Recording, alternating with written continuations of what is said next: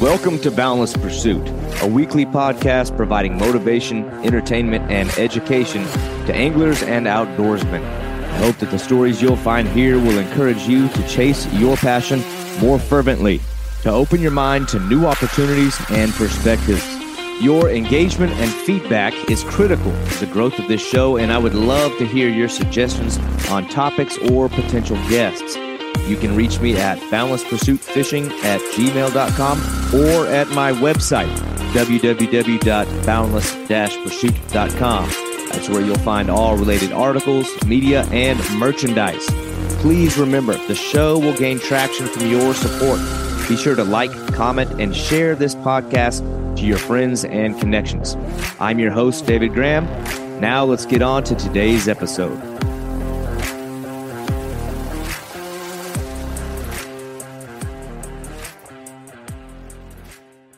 My guest today is probably the most well traveled American angler I've ever had the pleasure of talking to. Steve Ryan is a walking, talking bucket list, and his catches and his writing have been featured in In Fisherman magazine and just about anywhere else you look. Because if you've spent any amount of time researching your most desired species of fish on the planet, you've probably run across photos or writing featuring Steve Ryan. And if you're like me, you found yourself online researching dream trips. And for whatever reason, it seems every time I search just about anything, I'm finding Steve's footprints there. So I reached out because here's a guy that's been some places and I want to pick his brain because planning and executing these big, broad, ambitious trips is daunting and intimidating. So in this episode, we talk a lot about preparation. And Steve has been around in saltwater and freshwater giant trevallies, coral trout,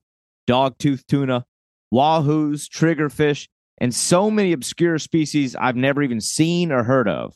I can't even count them all. And in freshwater, if you name it, he's caught it all around the globe.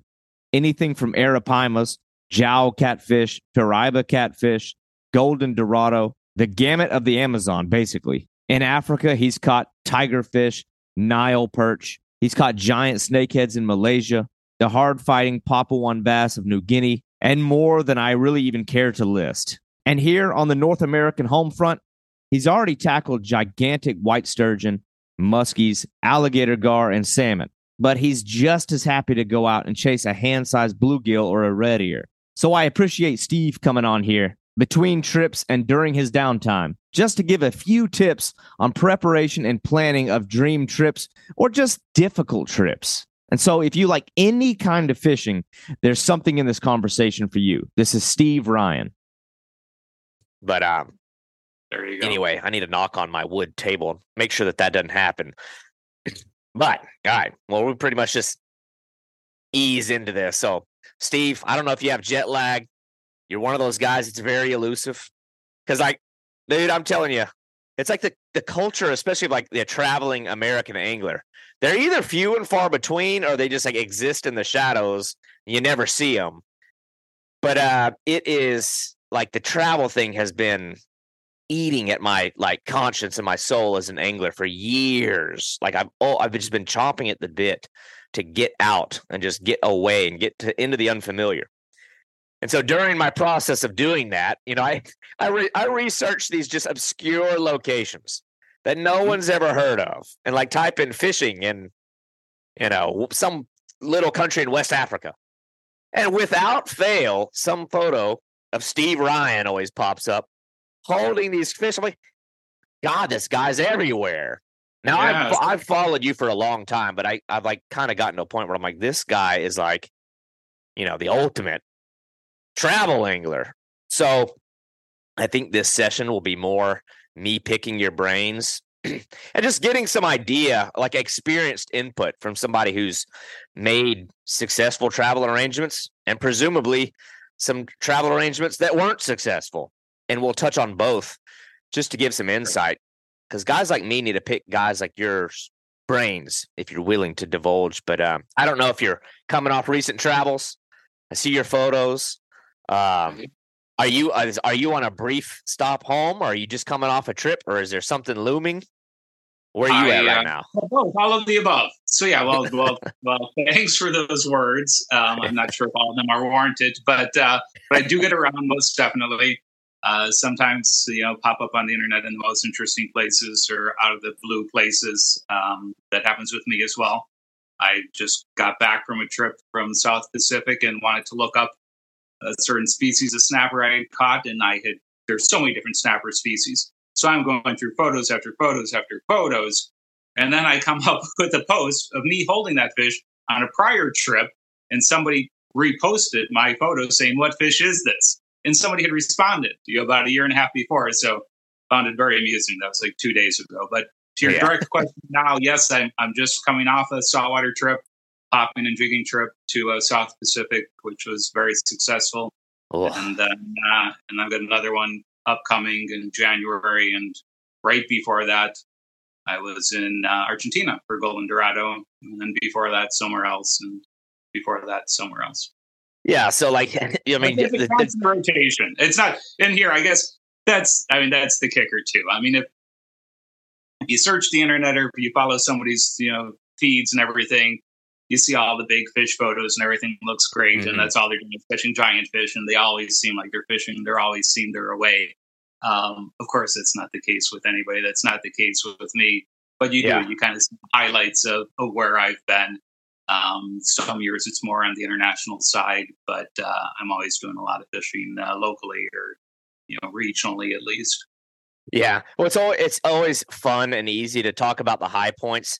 I don't know, man. I actually a lot of times think it's more fun and more entertaining to ask about the low points because it's like it, you know, it shows humility. It shows that you're realistic, and it's more relatable because we all Sure. fall flat on our face. You know what I mean?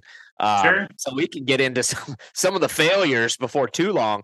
But when I look at a guy like you who's constantly It's on awesome. the move, Why start there? yeah, let's start I'm at the joking. I'm bottom. joking. Yeah, yeah. Let's get the bad stuff out of the way. Oh man. Well, I it, hu- using it, kind it, of com. it Should we do this in the humanizes you. This, Yeah. These will be failures. Exactly. We're class is in session. Can you back a little Yeah. more? Yeah. How much Um, time? yeah. Don't start crying on camera. No, no, Uh, no. it might scare people away. I don't do well with tears. I'll Um, hold 'em. but no, man. Um, you know, it, it's it. You know, at the risk of alienating people who have not done all these great things, I think it's it's better to start backwards. You know, now I don't want to go through the whole "give me your life story." When did you start fishing?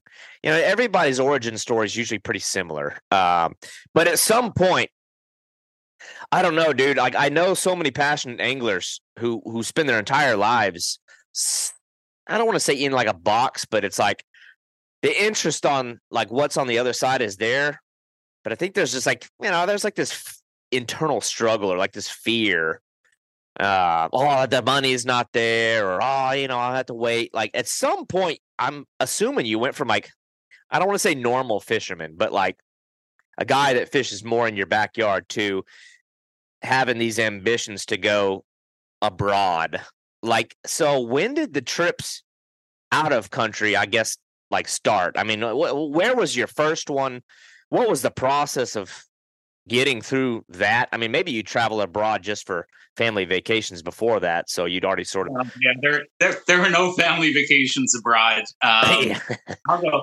I'll go very briefly origin story, but yeah. So fishing all my life, seriously fishing, you know, about the time I could walk. Mhm. Photos of me, whatever, two three years old with a cane pole. I can remember those things. We had a camper. We would travel, you know, somewhat through the summertime, do rallies and everything. I can remember just briefly as a very young kid going to Florida to Disneyland, Disney World, and uh, do not recall a thing about the theme park, about Mickey Mouse, anything else. I remember catching a pufferfish from one of the canals there. I remember the big toads and giant moths underneath the lights in the parking lots. Yeah. know, where we the campus. So there, there were no international trips when I was a kid. You know, Yeah. that was the extent of the travel we would do out of a you know a travel all camper with uh, you know a family of six crammed in there. You know, ten hours at a time, twelve hours at a time between pit stops and everything else. yeah. But uh, so started at a very young age fishing. Just had a compulsion for it. Grew up in the Midwest, so the typical Midwest species, and then it, and I, why that's important is because it kind of grew from there. So you were familiar with certain species, you wanted to catch the biggest ones of those species. Um, if they didn't have them locally, you know, then it was going to a different state or then Canada. So, you know, that's mm. not glamorous at this stage, but it is international. So those were the first trips probably as a young teen saved up for, was able to do it with a group of guys um, who would line up the trips. Um, my dad would go with. My dad was not a huge fisherman or anything else, but we would get to do, you know, one of those every other year or something like that. But a lot of local stuff. And then, yeah, finally, when I got working on my own um, and saved up enough money, probably the first big, and, and then it was even even beyond that, you know, it was all freshwater stuff living in the Midwest. And then it just simply went to saltwater. So it was, you know, a trip to Florida. So you had to catch, you know, a tarpon. That's the next big species after yeah. you've done all the big freshwaters by by you. Um, and then it was, you know, permit, then it was sharks, then it was Goliath groupers. It was Goliath groupers, you know, on stand up gear on the wrecks way back when when you could actually land them and everything. This is going yeah. back you know, 30 years. Um, but that's the evolution. And then, okay, now you've done those saltwater species. Well, you can't catch rooster fish here. You can't catch Cubera snappers. You know, the marlin population isn't great out of Florida. So, you know, where do you go to then? So it was probably a bigger live aboard operation out of Panama, Pesca Panama, out of Coiba Island. Um, that was probably one of my bigger you know international ones besides Canada. And then mm-hmm. it's you know where else can you go and where do you have the budget to do? So maybe it's Cabo, um, and then it just grew from there. But then it was even just all the other you know big freshwater fish way back when. So it was doing white sturgeon, you know, on the Columbia. It was going down and doing alligator gar before anybody was guiding for alligator gar. Um, and just grew from there. You know, the big drum down in Louisiana, um, it just kind of a snowball effect. You know, so like what what was you know I think we're seeing a boom in people wanting to do like the monster fish thing or some of these different you know maybe it's like the river monsters effect but you know obviously social media and and the internet like it you know it's all out there for you to see now. So it's like well what is that? But for so how are you learning about nobody's doing it at this point. So like are you looking in books magazines? What is the like what's the source of inspiration for a guy like you who who looks for the next target or stumbles across the next target to say oh my gosh yeah. what is that and where can i find it yeah and that's and i'm not sure how interesting that is but yeah that, that the i think the question is great as far as how things how much things are different now versus they were then so now it's almost like going to disney or, or doing an a la carte thing okay, do you want the VIP, VIP package at Disney? Do you want to include Epcot in it? So that's how fishing packages are now. They're they're so easy to do with social yeah. media and everything else and, and the internet. Um, so everything's available very easily. There's so many outfitters. There's so many booking agents. You know, you can you can scroll through trips after trips. It's much easier to get references or just see how you know they did on their most recent trip. Go back two, three, four, or five years on trips, yeah. which is fantastic. Um, but yes, back in the day, it was a whole lot lengthier process in order to do the research. It probably was more by you know, as I think back, it's been so long, but it is. It's probably through magazines. Um, you hope to find some type of contact to talk to, but even then, it was more difficult uh, to have the conversations with people. It was long distance rates. Yeah. Internationally, you know, there's language barriers. Now you can just do Google Translate and everything else. um, but it was, it was, it was a struggle back then, and it was a big risk. It was you lined everything up. Maybe you wire transferred money to a location, and then you showed up at an international airport, you know, somewhere half around the halfway around the world, in hope that somebody showed up to greet you. You, you know, there was no whatsoever. There's still a little bit of that, but there was a whole lot of that back in the day. Yeah. Um, and I don't have horror stories really, but uh, but it was a whole different process. Um, like I said, is that good? Is that bad? I don't know. Actually, I think it's it's better now that all this information, resources are that much more available. But it's not as much to me. It's not as much of the adventure on a lot of these. Then, uh, like yeah. I said, it's planned out. It's so programmed. it's whatever. Like I said, it's going to Disney World or it's doing a you know Norwegian cruise line thing, looking through the cruise book, and you've got whatever fifty different options. Which one do you want to pick? That's how kind of these fishing adventures have gone. Uh, but yes, to your point as well, people are doing it more. At least like the big freshwater species here in, in the states. Mhm. Um, but I still think there is there's a hesitancy for U.S. anglers to travel abroad, and I'm not certain why that is. But I think Europeans have done it for so much longer. Um, the Japanese uh, have done it for so much longer than us. I think way more adventurous, tend to take more time to do it. Maybe you know it's because they have more vacation and everything else. But I think um, you know U.S. anglers are a little bit more cautious, um, and I think they do. I think they want to be catered to more.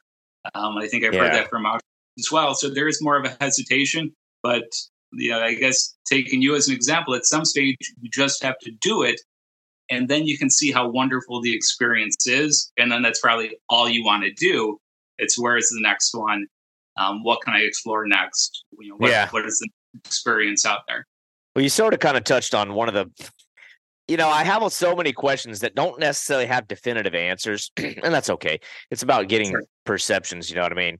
Because that's one of the ones that always got to me, and it's even within the United States too. You know what I mean? It's like, you know, you can say um, uh, generally, uh, most American anglers don't want to travel outside the country, or just aren't interested. Not necessarily don't want to, but you can also say even within the country, even within their own geographic region.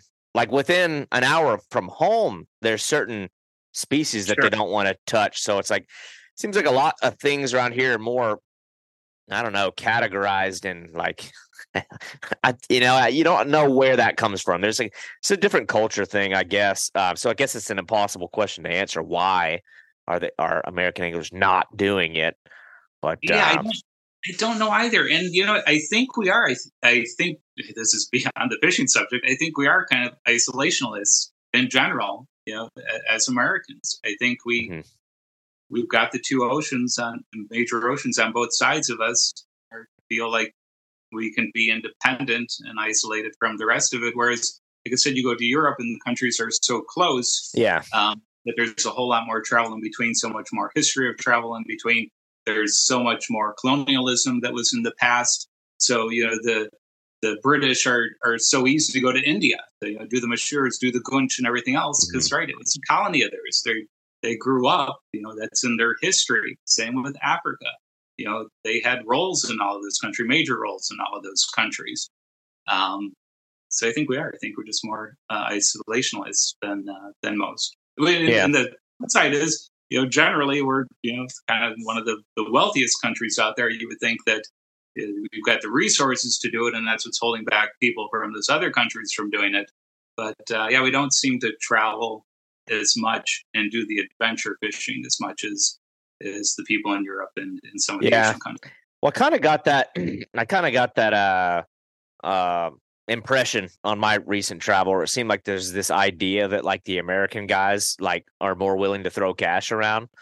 so I was like, maybe it's not a money thing, but then again, like I don't know. Like I, I also think we're just so spoiled here with things that you know. I and my wife, I know if she ever listens to these, she's got to laugh because she's um like a financial guru. Like I'm talking about like a like this like this walking computer of like analytical number crunching and stuff. Me, I'm just like if I see it, I want it and I'm gonna go get it.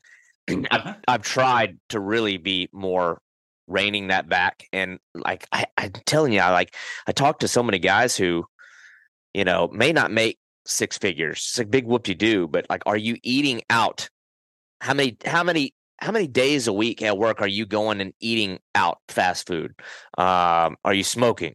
Are you drinking? Are you buying snacks like a bunch of nasty snacks when you're going fishing? Like when you really start crunching all the frivolous crap we spend money on, it was shocking even to me that um and the th- you know what I've been telling guys lately is like look in your garage right now at how much crap you probably have collecting dust that if you just sell it would probably at the very least pay the expense of the flight to the place you want to go most in the world Sure. And um, I think that's a lot of it too. It's like we like our things, and it, it's like our things sort of.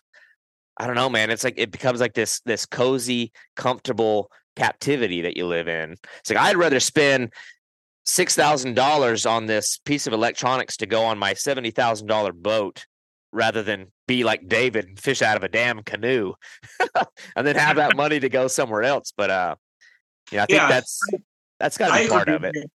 I agree. Um, and I'm not ragging on us. It's the same thing. You know, like if I say, well, no. right, European nations travel more, uh, so be it. Uh, but we are, I mean, to your point, we do like to live comfortably. Um, we're a very commercial society. It's just the way it is.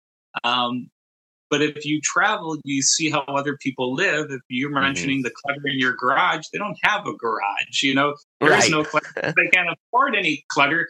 But you know, that's the point. They're they're very happy and everything else, and you strip away all that stuff, and you're really not missing out on much of it. I, and once again, that's you know goes on a tangent there, but uh, but yes, if if people really want to do some of these trips or some of these adventures, I think you do. I think you prioritize it, and uh, and you budget for it, and you know you make that a goal and, and simply make it happen. And I think if more people did it, they would really appreciate the experience.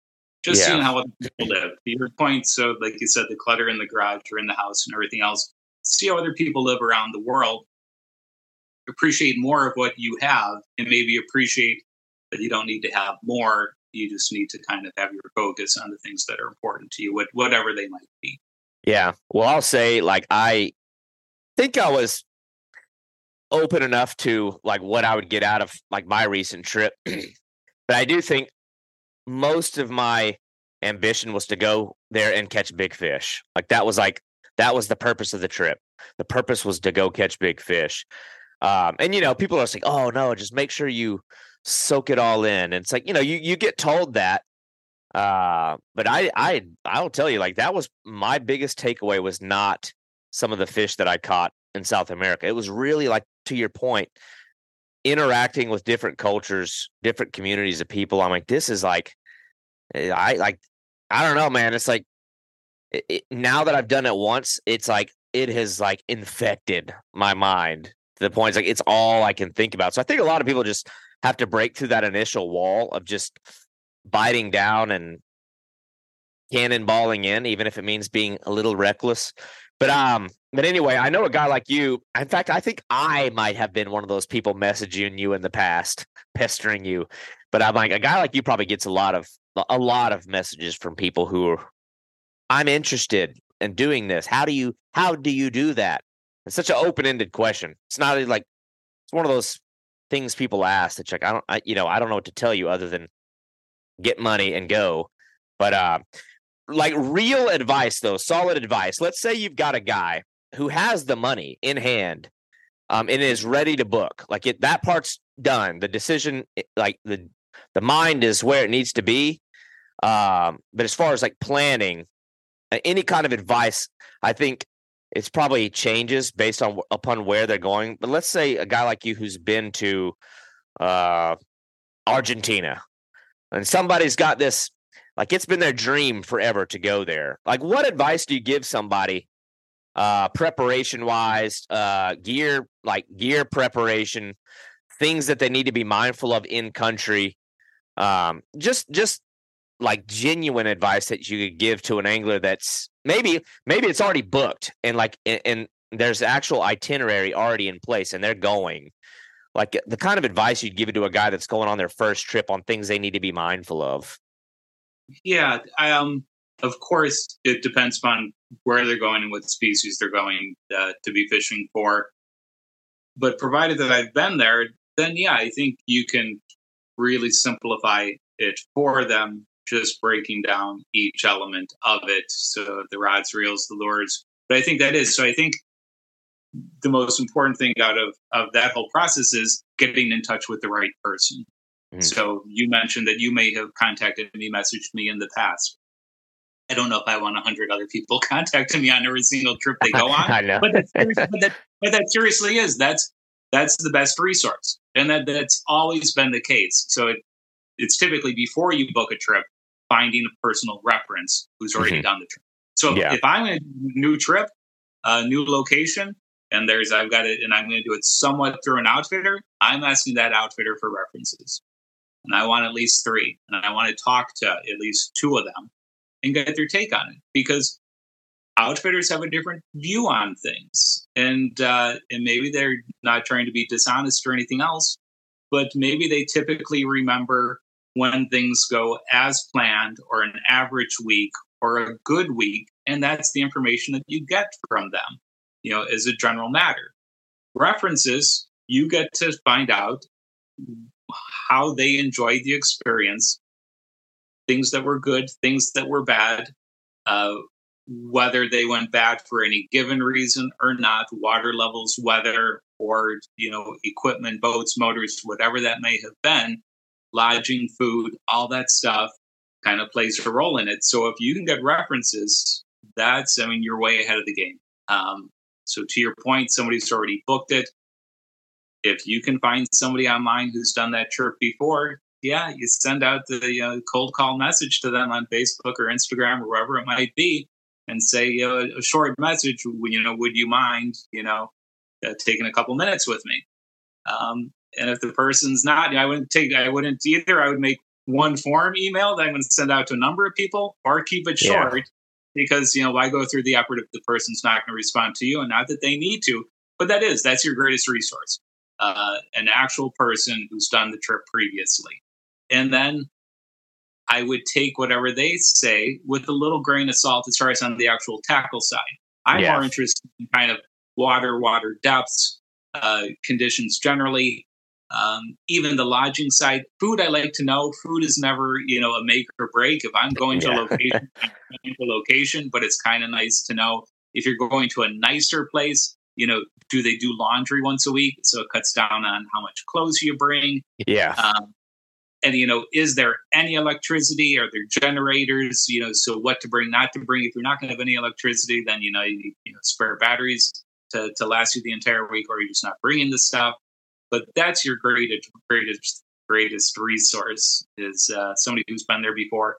And then like i said if they're willing to really you know sit down with you or have that lengthy telephone conversation that's golden. That's that's as good as you can get.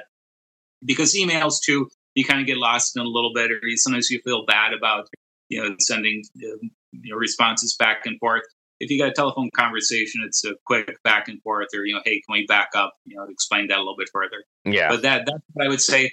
Otherwise, it's simply getting comfortable with the idea of travel, making sure you have all your documents, making sure you have all your inoculations, uh, looking up online, you know, basic, you know, packing lists, you know, what you need as far as you know, um, you know just general stuff. So you, you know. Uh, all the obvious things, but just make sure that you've checked the list on all of them. So, you know, whether that's your, your sunscreen, your uh, hydrocortisone, uh, your Cipros, Mhm. uh, you know, some type of bandages, some type of you know super glue, whatever. If you get into a situation, you can kind of mend yourself, put yourself back together. yeah.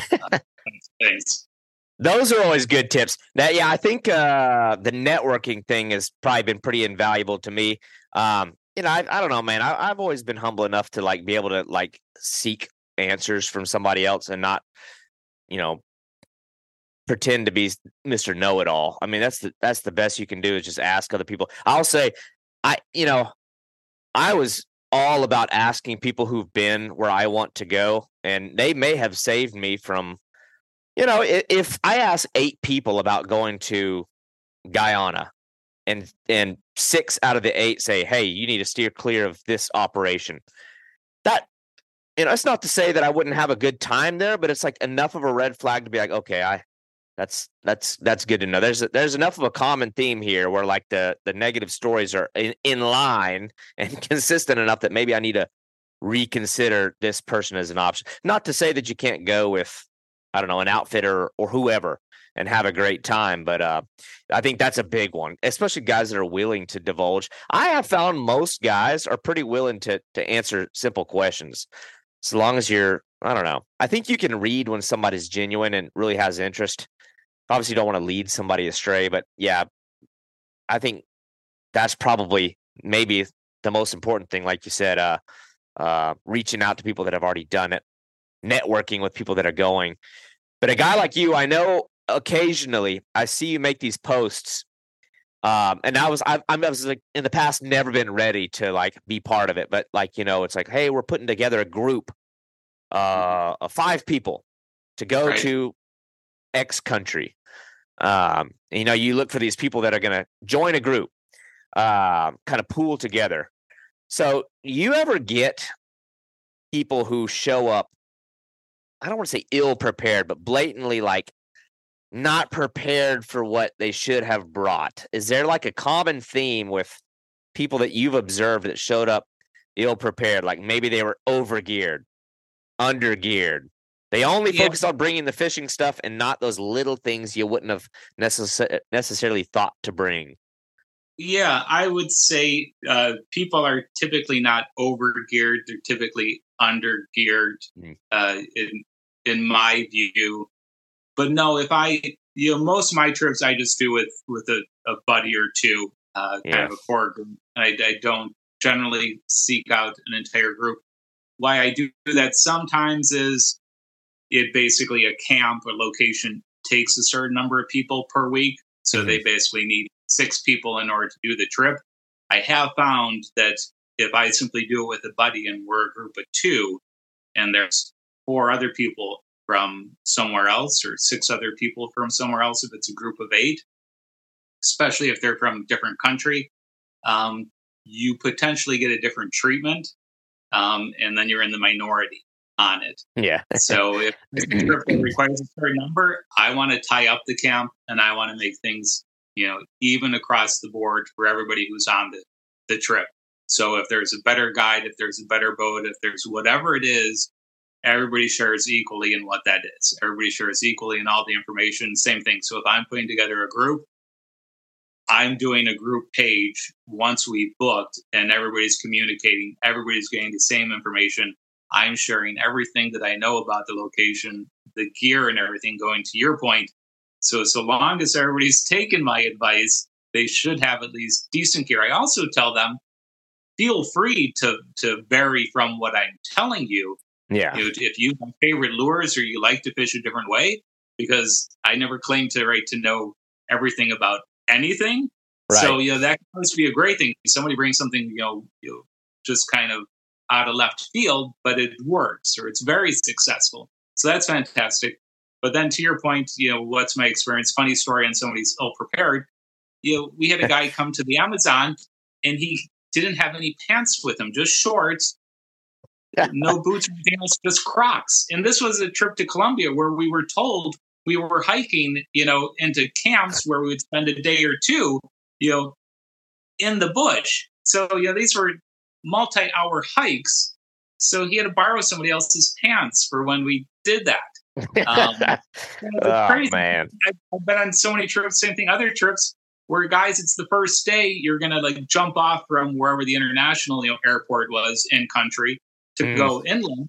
And they say, wait, can we stop at a grocery store? I need to get some sunscreen or some insect repellent.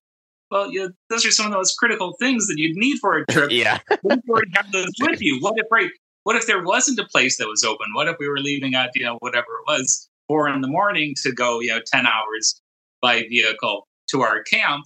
You were going to be without sun you know sunscreen or insect repellent. But I I've seen that multiple times, and I just always kind of shake my my head at that. I could see if somebody simply kind of oh I thought I had it tacked, but you know these were clear and obvious. Just no, I didn't bring any, but now I've decided that yeah, it's awfully sunny out here near the equator.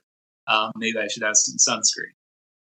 The Crocs. That one gets to me. Yeah. just- Oh, I am like I am like anti Croc. No offense to anybody that wears them, but I'm just like, uh, I, I just don't know what the what the benefit of them is, other than they're made of rubber and you can get them dirty and spray them off and they're easy to clean. But it's I don't know Yeah. where, the Croc thing has gone crazy. Every other angler I see in Florida is wearing these dang Crocs. So I don't trust them. I won't Uh-huh. fish with somebody that wears Crocs. But uh, it's it's good though. Like I know when I was You know, I was analytical enough, I think, in my preparation, but it's like you know when you're when you're preparing to go on a trip, it's you, you like you look really hard at like your rods, reels, line, hooks, terminal tackle, lures, but I feel like you have like let's say for you, for instance, you can't speak for everybody else, but I know you can speak for yourself, and you've been around.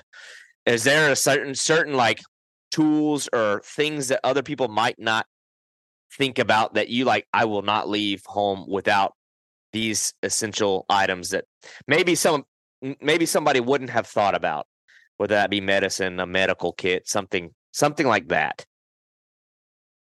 Yeah i would probably say yeah uh, a broadband antibiotic so something like a cipro or something. It's just one of those things if if you're gonna get sick you want to kind of uh, shorten that that process as much as you can. So that I've always got with me. The same thing, just the the super glue, just you know, for cuts and everything else, you know, just in case. Uh, it tends to be in the jungle, things don't heal. You get so much moisture and everything else.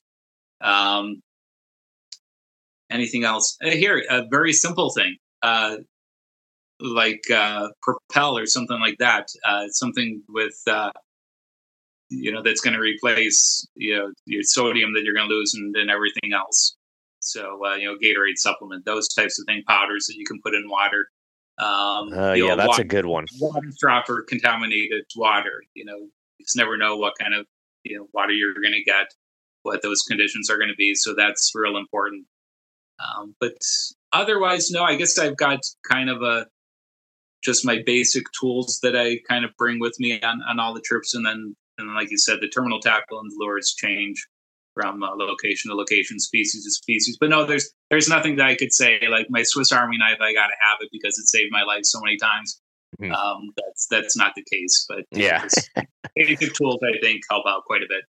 Yeah, that was a good one that you mentioned. Actually, I I'd done the same thing. My wife had sort of insisted that I pack them. Uh, they were like uh, God, what are they? They're like uh, you know, something you put in your drink that helps with Yeah, but the electrolytes. I couldn't come up with yeah. I couldn't think of the damn name of it. Yeah. Yeah. They didn't they didn't electrolyte replacement stuff. People even bring like Pedialyte stuff. Um, but yeah, something along those lines very important so you don't yeah. cramp up everything else. Um, and if you do that, that will alleviate it pretty quick. And that's yeah. that's across the board in, in any hot location. Yeah. Well, I'll say like even even my fishing here in Florida, it's like always been my Achilles heel is like I'll get so singularly focused on the fishing that I will go an entire day without drinking water or eating. It's like it just slips my mind. And uh, I'll say like my first day in in Guyana, just my my my trip, um, I I did that. I like spent the whole day just I was so excited to be where I was. Everything so new that I didn't hydrate properly. And that first night of sleep was a horrible experience. It was yeah. god awful hot. I, I, was having full body cramps. Like my legs were seizing up. I'm like, oh my gosh, like I got to make water and hydration a priority here. But the electrolytes thing was like a lifesaver. I had like the whole pack of them in my camera bag. So we were just like putting that stuff in all our water. And that's like, yeah. you know, it's one of those things I think people you you can really screw your trip up. Like you get all the way there and get sick, or get all the way there and have some medical issue, and like, you know, everything comes crashing down. So, no, it's uh, it's absolutely the case. And typically on on the more remote trips, there's always a weight limit. So it's you know yeah. you can't pack everything that you want, but but that's an important one, and it weighs nothing, and it takes up no space. So yeah, that's that's a big one.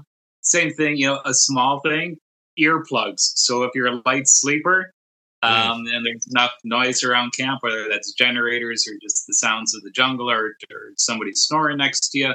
Earplugs can go a long way as, as well. Yeah, it's kind of stupid things you'd never think of, but yeah, they're handy to have on location. Well, those are all good things, and if there's anything we that pops up that we can touch back on we can we can do that but i want to like kind of dive into your travels you know what i mean we've sort of established you're this guy that travels but with nobody that's listening a lot of people have probably seen your stuff. Uh, but I I am curious because you've been able to really like catch all these all these just bucket list fish. You know what I mean? So you've been able to sort of measure. And again, a lot of this is opinion based, but I'm I value your input. You know what I mean? Like you're you're you're you're a guy who I'm like that's that's what I want to do. Like that's a path that I want to follow. But I'm curious for a guy who's traveled. How many countries, by the way? I'm just curious. How many countries have you traveled to? I have no clue. I haven't even I, counted. No, more than fifty. I'm guessing, but I, I, I don't know. Probably more than fifty. I've done all the continents except uh, Antarctica, and I don't know of any good fishing in Antarctica. So Yeah. at least I can I can cross off the, the continents. Oh, well, a lot then. Uh, well, I guess continents would have been easier than countries. Starts getting a little mixy there.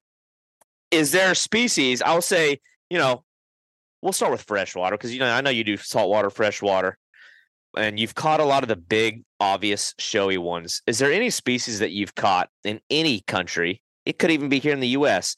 that has surprised you the most, as far as how challenging it was to catch, maybe how hard it fought um, just like wow, like I really did not expect this species to be so tough to catch, or or or to give me this much difficulty. Yeah, on the freshwater side, uh, I mean, nothing comes like strikingly to mind, but I would say giant snakeheads you know, over in Asia, uh, much more difficult than uh, than probably most people think.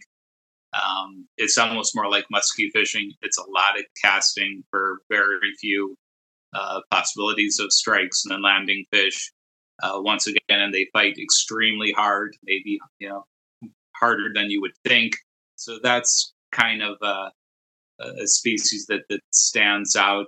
But uh, oh, fighting very hard. I guess you know the Papua black bass, uh, New Guinea black bass. Uh, but those I knew. You know, if you look up any list of the top ten hardest fighting freshwater Yeah. fish, always near the top. But that was reinforced. You know, when when we actually did it. Um, by far, just one of the fish with with the greatest pulling power out there and where you catch them is very close to snags. So very Mhm. difficult fish to actually hook and land. And same thing, not a lot of opportunities at them. So challenging fish, I would say. Uh, so that's Papua New Guinea, um, yellow cheek carp uh, in China and Asia. Same thing, very difficult fish to catch. Very very wary fish, especially when they get to their top end size. Um, just a very wary fish. Um, on the flip side, you know, fish like an arapaima just don't fight very well. You know, I, I equate them more, you know, like with an alligator gar. They grow really big. Yeah, They're so, they're, so cool, but there's you know there's not that much fight. You know, you're usually Yeah. I wonder if I told you that. John boat, but uh, you know they they pull you around. But of course, if you got a hundred to three hundred pounds of body mass, you're going to do it, and nothing to take away from the fish. It's a Yeah. spectacular fish, and I think everybody, you know, if you can, you know, go experience it. But Mhm. you might if if you had inflated what that fish was potentially going to be, it could be a bit of a, a letdown Yeah, on the actual fight and the endurance and everything else. They jump and thrash, which is spectacular. The locations where you catch them can be just gorgeous. Um, so all of that is is on the plus side. But if we're going to take the opposite of something that shocked you in a positive way, something that shocked me, you know, it's not as fighting so hard would be the, the Arapaima. yeah, yeah. That's funny you mentioned that. I wonder if I said that to you. I almost didn't want to bring that up, but that was sort of my experience. Granted, I've only caught one, but uh, my brother and I, like, I remember thinking, like, you know, I have dreamt of this fish since I was, you know, in like the fourth grade. Yeah. Uh, I mean, like, obsessed over the idea of catching that specific fish was like the reason to go to the Amazon for so long. And uh yeah, I was just like, oh, you know, uh, it was still an amazing thing to hold and appreciate like, you know, the the prehistoric features and just it as an animal and what it represented to me, like the nostalgia behind, you know, physically manifesting this moment. But the fight, I was just like. I actually Yeah. think maybe, and it could be the river element or like the main body river element. I was like, I I think some of the like alligator agar I've caught may have even pulled harder than this thing. I mean, that I was would- kind of a like a I big call it- slug.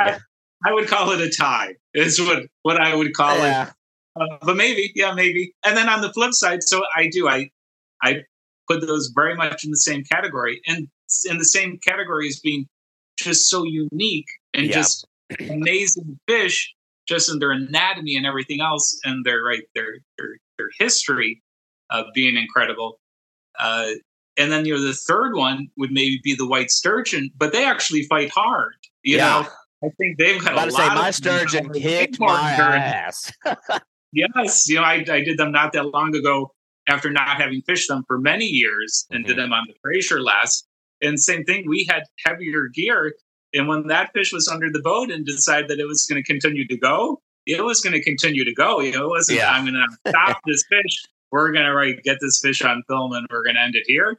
No, you know, so uh, maybe three fish close in that category, but I would say, yeah, the, the fight on the white sturgeon, um, you know, they still they still have it uh, along with the other features, uh, Yeah. size, uniqueness, and history, longevity of, of that species. my sturgeon that I caught, I caught it on spinning. I actually caught it on pretty much the same gear that I've caught all my alligator gar uh, in the Arapaima on. Uh, so it's sort of like at least I'm using the same hardware essentially.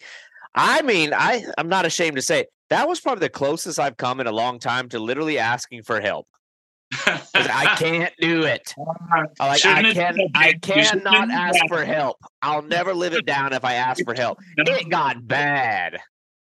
And we were fighting it from the shore, so it was like a little bit. It was tough. I'm like, I, we can't go after it. Yeah, I mean, I think a little bit of that is them getting the current behind their shoulders, like they're in these bigger rivers. But uh, I was astonished at the Yeah, power I mean- that that thing had. It was brutal. yeah, they got a lot of power. That's that's a great fish. But um, yeah, the the uh, the the what are they called? Papua black bass, New Guinea Yeah. bass. Is it the same thing? It is, they're Um, young. And that we- seems to be- consistently with some of the guys that I've talked to that have that have traveled. Like that one's always one of the ones that people mentioned. Um, when we were in Guyana, this group from from Taiwan was there, group of guys, and they were all uh, they were all like gloating over those fish. And I'm just like, Yeah. I wonder, like, I mean, it looks like almost like a little cubera or something, like a little. it I mean, they look like snapper or something, but uh, They are. They are. And that's because the, we had always referred to them. And that's just, I believe, the American name or whatever English name for them is right. They would call them, right, Papuan Black Bass or New Guinea Black Bass. But no, and now they've started to change it to New Guinea Black Snapper mm, um, because it is. It's, it's, it is a snapper. Um, you know, they haven't done enough research on it, but I know that they have indicated that some of those fish go out to the ocean to spawn. But I also know of populations way upriver, obviously fresh fresh water, where they could not possibly get back to the ocean. So those fish are reproducing, you know, in fresh water as well, from whatever what I can surmise. But it is, it's in the snapper family. So that's what you're dealing with. You're dealing with the snapper, typically in a river setting with a lot of wood. Yeah. Um, and a fish that right is just very difficult to turn on a dime uh, with your with your gear. So that was that was the old story. It was really the Australians who would take advantage of that fish. Obviously, Papua New Guinea is is very close to them, Mhm. so they would go across. But the the old story was they would take their you know 5,500 Abu Garcias or 6,000 or 6,500 Abu Garcias.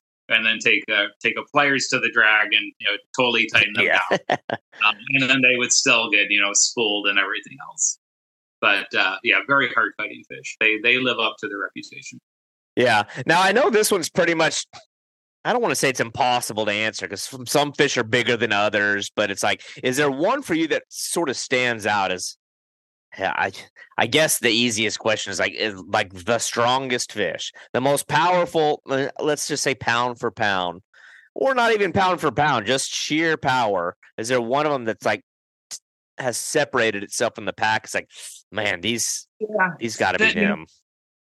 the the Papuan black bass are are right up there. But I would say a lot of the catfish species. So the you know the Mekong giant catfish from from Asia, or the Piraiba Lau Lau from Mhm. South America. Just a lot of power. Piraiba have more speed than the Mekongs. Mekongs probably have more power overall, and so much endurance. Then on top of it, you can just tell. I mean, the shapes of their bodies, how big Yeah. their tails are. Um, so it really goes to the catfish species is is what I would say. Um, and I, like you said, I don't know if that's pound for pound. It's so hard to to then do Yeah. those apples oranges, but just overall fish biting the hardest. Big catfish is what what I would say. Yeah. Well, with any luck, I may find that out firsthand in March.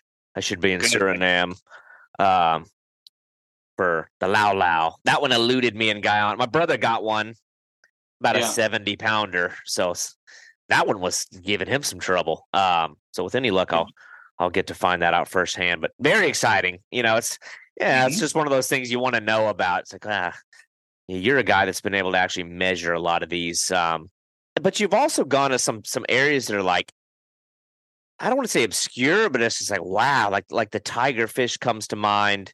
Um, you know, you wonder, okay, so there's power, and then there's I think I guess you pretty much already answered, which has been more difficult, maybe the snakehead. Um, how about terrain wise? Is there like a location that's kind of maybe pushed you a little bit further, just as far as like like not even the fish, just the environment and just the ambient experience that's been like, gosh, this is brutal. This is a grind. Yeah. Um, any of those really hot jungle locations can be that way, but I would say probably Borneo. Borneo was the location where actually the uh, fishing partner that I went with, he nearly died uh, on the Ooh. hike back. So just total heat exhaustion and everything else. And I mean to an extreme, not where like he was simply feeling that. But that was, yeah, that was a grueling one. And that was right, you know, that's one of those trips where it takes four days, four days plus to get into the location, um, where you're cutting your way through areas uh, in the boat, and then you're hiking through swamps. Um, your hydration is probably a little bit limited because you can only pack in so much water, and then the heat and everything else, and then right on the way back out when you're drained that much more, where uh, you can run into a situation like that. So that was scary. Um, we uh, we had a couple guys with us, locals, and uh, they were fantastic, but didn't speak any English or so very little. And I actually, on the way back out, I was ahead on the hike, and it was supposed to be a couple hour hike. And I had seen my buddy Jim kind of fall off a log. He was trying to stand a log instead of be in the marsh, but he said he was fine, and I went ahead. And then, long story short, we had to go back for him and he looked like hell when when I got back to him. It was still going to be another hour hike out, but he said, yeah, he asked his guide if he was going to die out there because he just felt so bad, and the guide looked at him and said, yes. But I don't think I don't think the guide understood what he was that asking. answer. It, it didn't make my buddy Jim feel any better when you seriously ask somebody, a local, No tip. No tip. and they and they don't hesitate and say yes. So you know, it's humorous. Now, the bad part was that uh, you know I had fished with this guy for quite a bit and everything else. His mom had actually uh, sent me a friend request on Facebook, so I had accepted it. You know, out of whatever kindness and everything way back when before this trip. But when we were trying to get him out of there, I was thinking, if he dies when I get into cell range, am I going to have to communicate with her on Facebook Messenger to let her know that her son is dead in Borneo to make those arrangements, you know, to get him back? So just you know, one of those weird experiences, and and obviously it, it turned out fine. Yeah. But no, that, that was a more grueling one, and, and those things can happen. And same thing, and and you get dysentery and locations and everything else, and and that you know makes you feel terrible, and you can't. You know, it's hard to kick that and everything. So Mm. those things those things come up on trips. Yeah, well, that's you know not to laugh at the situation. It's uh, Well, You know, you have to- yeah, you can't after the fact. That's uh, it's you know we had touched on it earlier where I was asking if you'd had any uh, like ho- we use the term horror stories, and again, I know a lot of that can be a perception thing. Um, I've been in situations where, yeah, I don't know. It's like when the difficulty comes knocking at the door, it's almost like you have a choice between letting it like consume your mind and like letting like your just all of your attention and energy go into fretting over the difficulty of what like what didn't go to plan and it's like your mind will conflate it and make it worse than maybe it is. Um, but a lot of my stories that, that are my favorite moments that I've had in fishing um, sometimes involve the absolute worst shit. You know what I mean? It's like you almost like selfishly and maybe ignorantly want to have something to overcome. At least this is me.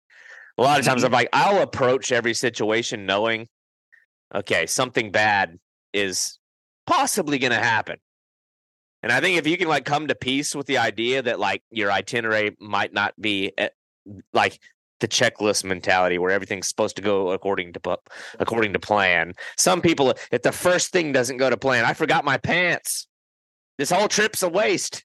Everything's chaos. Um, you know, so I guess you know one person's horror story might be another person's awesome campfire story. So it's sort of perceptions. Sure. I don't know.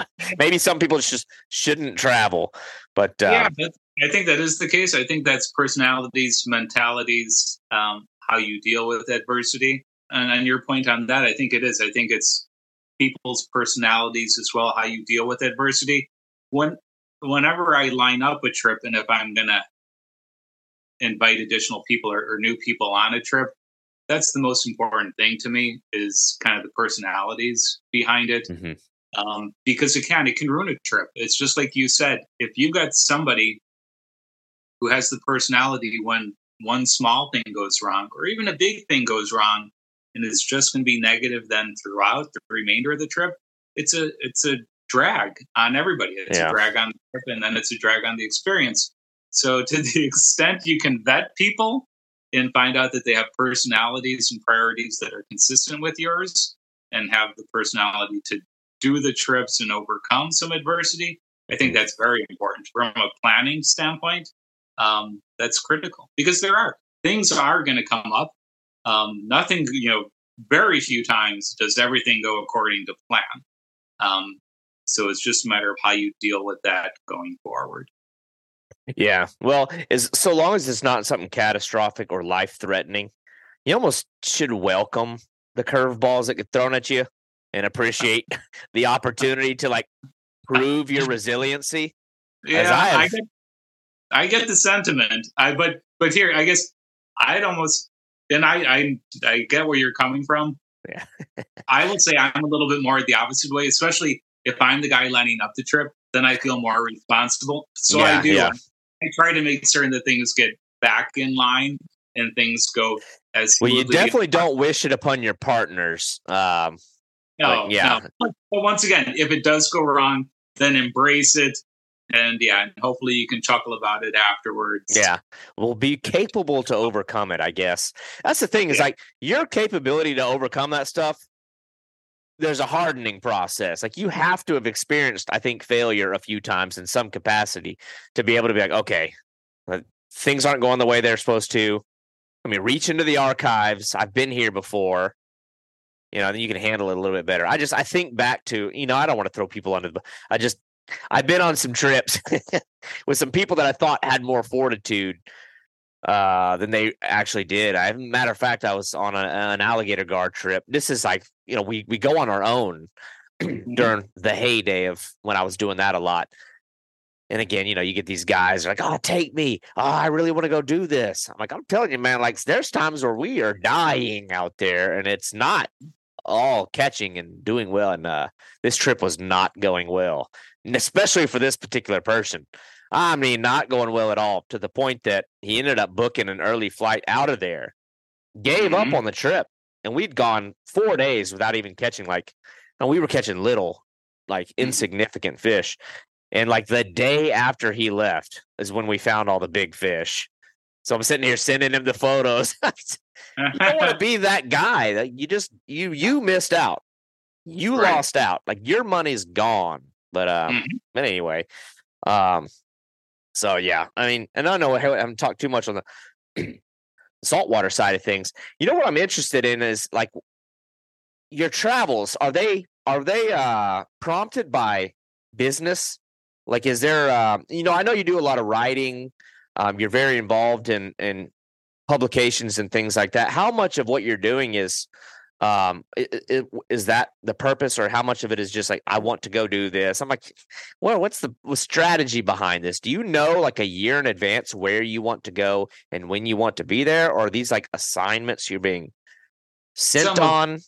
Yeah i don't know if it's 50 50 60 40 you know business personal 70 30 i don't know what percentage year to year that is. And then things come up last minute mm. on the business side of it.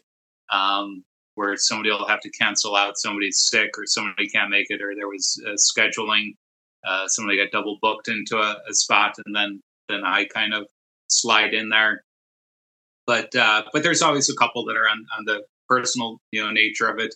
And yeah i would say about a year in advance i've got a pretty good plan on where i'm going to be for the most part. Uh, some of them are kind of penciled in and then whether it happens or not you know, that's dependent upon a couple other things I know that are up in the air. But otherwise, I, I got a pretty good grasp of at least, you know, half the trips that are going to take place, or maybe a little bit more than that. Um, so yeah, so to your question, a little bit of both, a little bit of uh, business and and personal. Yeah, that's that's pretty cool. Now, like you know, I I wonder if people get this question. I'm trying. Sometimes I ask questions on behalf of what I think other people are thinking. But you've done these incredible trips and you've caught all these amazing fish. And I encourage anybody to check out your your stuff on their own accord. It's, just scrolling this list of uh, dream fish. But you know, you you look at some of that, and some people may wonder. My thing is, I I think I know your the way you're wired and your genuine passion for fishing. But is there any you feel like you ever run the risk of like you know, you come back home to, I don't know, walleye, crappie, bluegill, smallmouth bass. Are those fish like, are they enough? You know what I mean? Like, or has the experiences and going to these amazing places dampened the experiences in your own backyard? Yeah, no, not at all.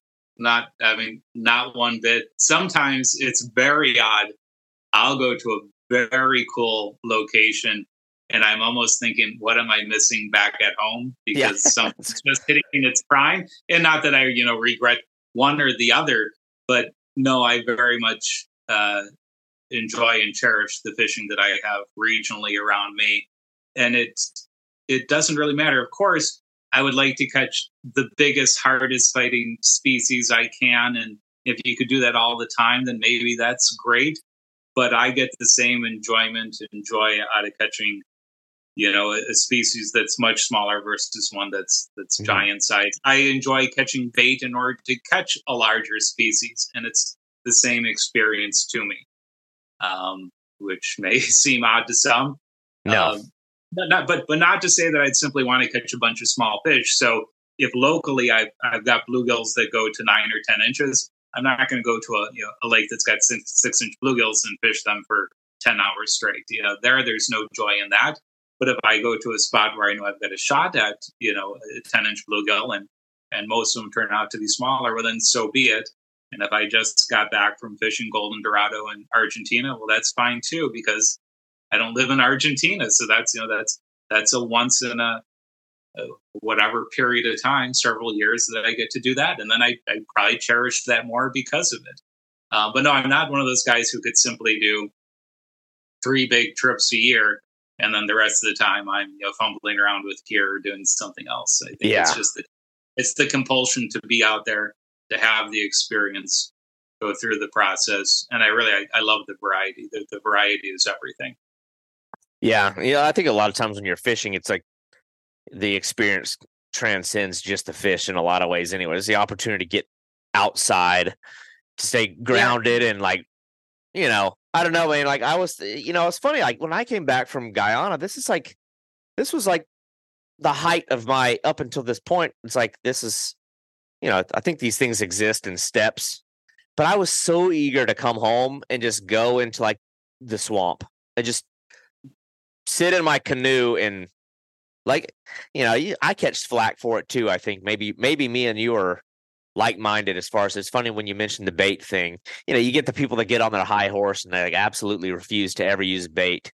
Like there is a difference between going and buying shiners and then going mm-hmm. out and like understanding the ecosystem as a whole and how it functions and you can get a real intimate understanding of how everything coexists with one another and how the food web in your backyard operates by understanding the food source and you do that by how you're going to harvest i mean i love doing the food chain challenge just by myself working my mm-hmm. way up because I think you get a way better understanding on how that water system functions when you get to know the bait. And there's so I, I am right there with you. I love going and harvesting my own bait and using that bait. And there's time there's a time and place to really work for a fish and fool a fish with a piece of plastic or a piece of metal or a piece of whatever. It's also another time and place to just sit and stare at a stationary float for hours without losing focus. It's like that is I try to tell I get these weird looks every time I tell people. You'd be amazed how how that can actually be more difficult than yeah. the the the styles of fishing that are more proactive. I mean, if I'm throwing lures and I'm really engaged in the process the whole time, 3 hours can feel like 3 minutes. If I'm mm-hmm. sitting, staring, can feel like a 3 3 minutes can feel like 3 hours and I have to stay focused because the second I look up at that bird, granted, I I like to do that. I like to look around. You're gonna miss sure. that moment, but um, yeah, I'm always I'm interested like that. That I actually almost had more interest in what you do in your own backyard and in your own free time than some of the travels. I mean, the travels are that's like the more sexy thing. That's like the more awesome thing. But um, you know, I always kind of wonder, like, man, what is like Steve's fish when he's at home? Is there certain species that again, you know, I th- I feel like people have their favorites, but then people like, yeah. oh, my favorite fish is the next one. But um, you know, is there one that like you always kind of come back to and like this is this is my fish? You know what I mean? Anything like that going on with you? No, I see a muskie in the background. I don't know if that has some significance. No, it's just up on the wall. Uh, I do like the to be totally honest, no, I like them. I, I like them all, and I I like that we do have the seasons where they're mm. peaking at different times. So I think I do. I like the transitions in between the looking yeah. forward that. Um, but no, and it's changed. It changes through time. It's you know, as a kid, right? I can recall when I really got into walleyes, and I think that was kind of kind of where fishing was at in the Midwest where I was. So it was, know, that's where my focus was. And then you get into smallmouth bass, and they're such a great fish, and then big pike, and then whether it's muskies, and then you do more salmon fishing and more trout, and then all the, you know, the panfish and the catfish and the bowfin and the carp and the, and it just kind of goes around and around. So no, if if there's one, and this will probably seem odd to most people, if there's one that I come back to is probably real big bluegills, but that's hard to say. It's not yeah. it's not like a clear winner. I mean, I could say when brown trout are going, I I love pursuing big brown trout, but if I'm looking forward to when the muskie bite's going to go, then that's you know that's where my focus is, and it's a great focus, and it's a hard fish to catch. And if I can't get big pike here, you know, then it's where can I go to catch them, or whatever the like I said, whatever that kind of next species is, that's kind of where my focus lies, and then that's where the enjoyment lies. Yeah. Um, but no, there's there, there's not one that's far and above kind of my my favorite on the local scene. Yeah, that's a that's always kind of a hard one to pick. I think sometimes, especially for guys yeah, favorite, that are multi-species people. Yeah, that that is that's that's a real tough one. Yeah. Well, you know, I think a lot of American anglers are like they're just not at, at that point where going on something real like ambitious out of country with a lot of travels they may just have not quite gotten to that point where that's not piqued their interest like you know what? That seems interesting but i'm not there yet. And then you know when you really think about what we have here in the united states or just in north america i mean we've got we've got a phenomenal fishery a very diverse kinds of fish um so maybe like you know somebody who does want to try something different are there certain species that you've encountered that may not be on the typical person's radar that they ought to take into consideration i mean you got your big showy ones like an alligator gar and a white yeah. sturgeon but are there yeah. some some fish that may not be on the radar for somebody that's open-minded enough to try something new that you'd be like man y'all need to look into I don't know these three fish, this this type of fish may be in your backyard, and you need to go figure out how to try to catch it. Well, if you're just going to say across the country, then I would say probably down by you.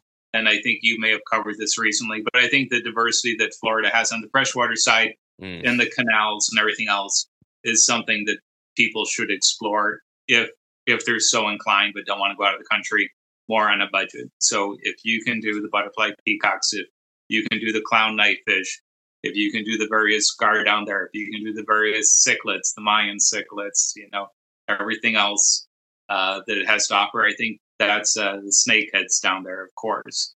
Um, otherwise, I would say, yeah, catch as many snakeheads as you can. You know, go and do the northern snakeheads in, in Maryland and everything else.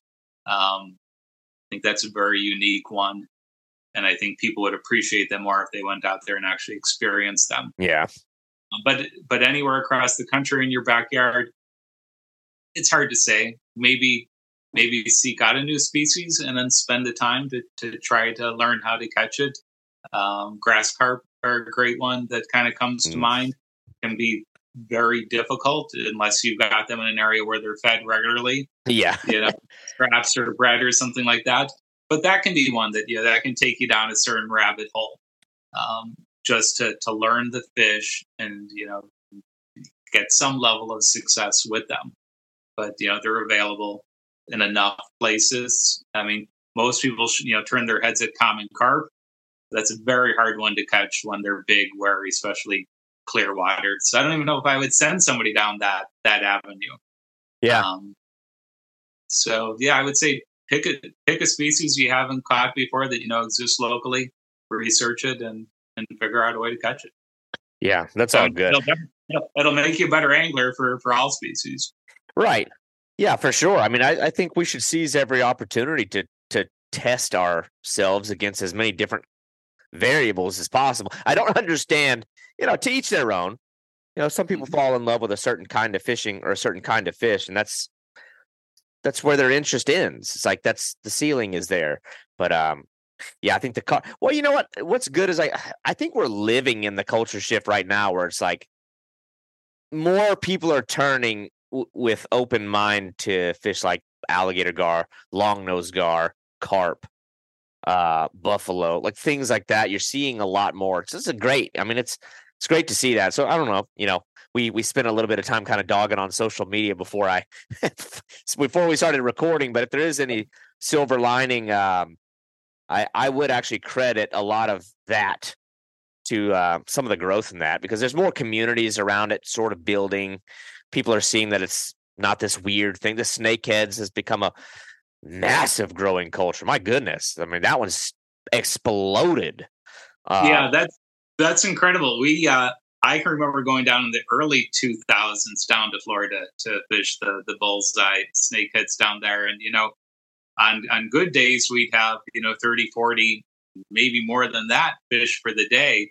But uh, in anybody that saw you catch them wouldn't know what they were, or Yeah. if they did know, they would say you got to kill that thing because it's going to eat all our fish. yeah. So that's kind of the mantra down there. And now, right now, guys are so guarded about their spots because, right, they have become more difficult. Mhm. They're more cherished and everything else. Um, so it is funny how things have come around.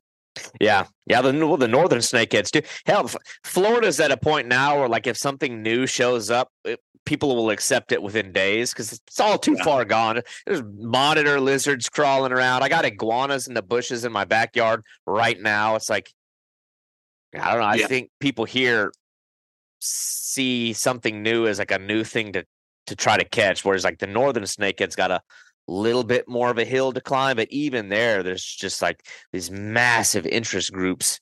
People are going crazy over that species of fish. Like that's like the next big thing right now. It seems. Um, Yeah, but I think that got got overrun with the bow anglers and everything else. So I think that's taken a, a big toll on that population. Yeah. But otherwise, yeah, I think guys were really starting to enjoy you know catching and releasing them as a as a sport fish.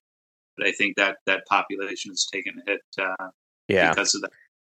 Yeah, that one's uh it's a lot different than our snakehead. It's not even it's almost not even comparable. The, that species like has like blooms it seems like they they they show up at a new place, they have a, a, an initial boom and mm-hmm. then it's like they just fade away. I don't know if it's like our native species adjust yeah. to them and start overtaking them. I know like where I've gone in Virginia, it's like like the bass are starting to like blitz on the fry balls, like everything's sort of learning. Like the blue catfish thing there's out of control, eating everything. Yeah. It's like I, it's like I don't know. It's like the snakeheads prevail when everything has to adjust to them. But once our fish do adjust to them, and the bow fishermen and the other elements, I don't know.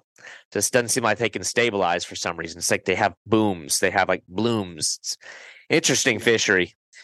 But um, yeah, man. Well, listen, Steve, you're uh your time has been valuable to me. You've been a you've been a guy I've been chasing for a while. I'm like, I just, you know what? I'll stay patient. I'll keep ahead and I'll keep pestering this guy and wait for a window for for for his availability. I appreciate you sitting down uh sitting down with me though to talk about some of this stuff. And you're a guy that I'll continue to to uh reach out to for pinpoint, you know, for opinions yeah. on things or or uh you know any tips or anything like that. Who knows? Maybe one day if you have a an opening in a group we'll I'll, we'll we'll cross paths at some point. But um you know maybe an inevitable thing because i'm like all about getting out there and trying new things now. Um but no, it's, people, fantastic. I hope I, I, hope we can hope we can do a, a, trip together at some point. And i think that's what it's all about. I think if, yeah. if people would would make the jump and and just do one international trip um I think more guys would enjoy it and find the value in it.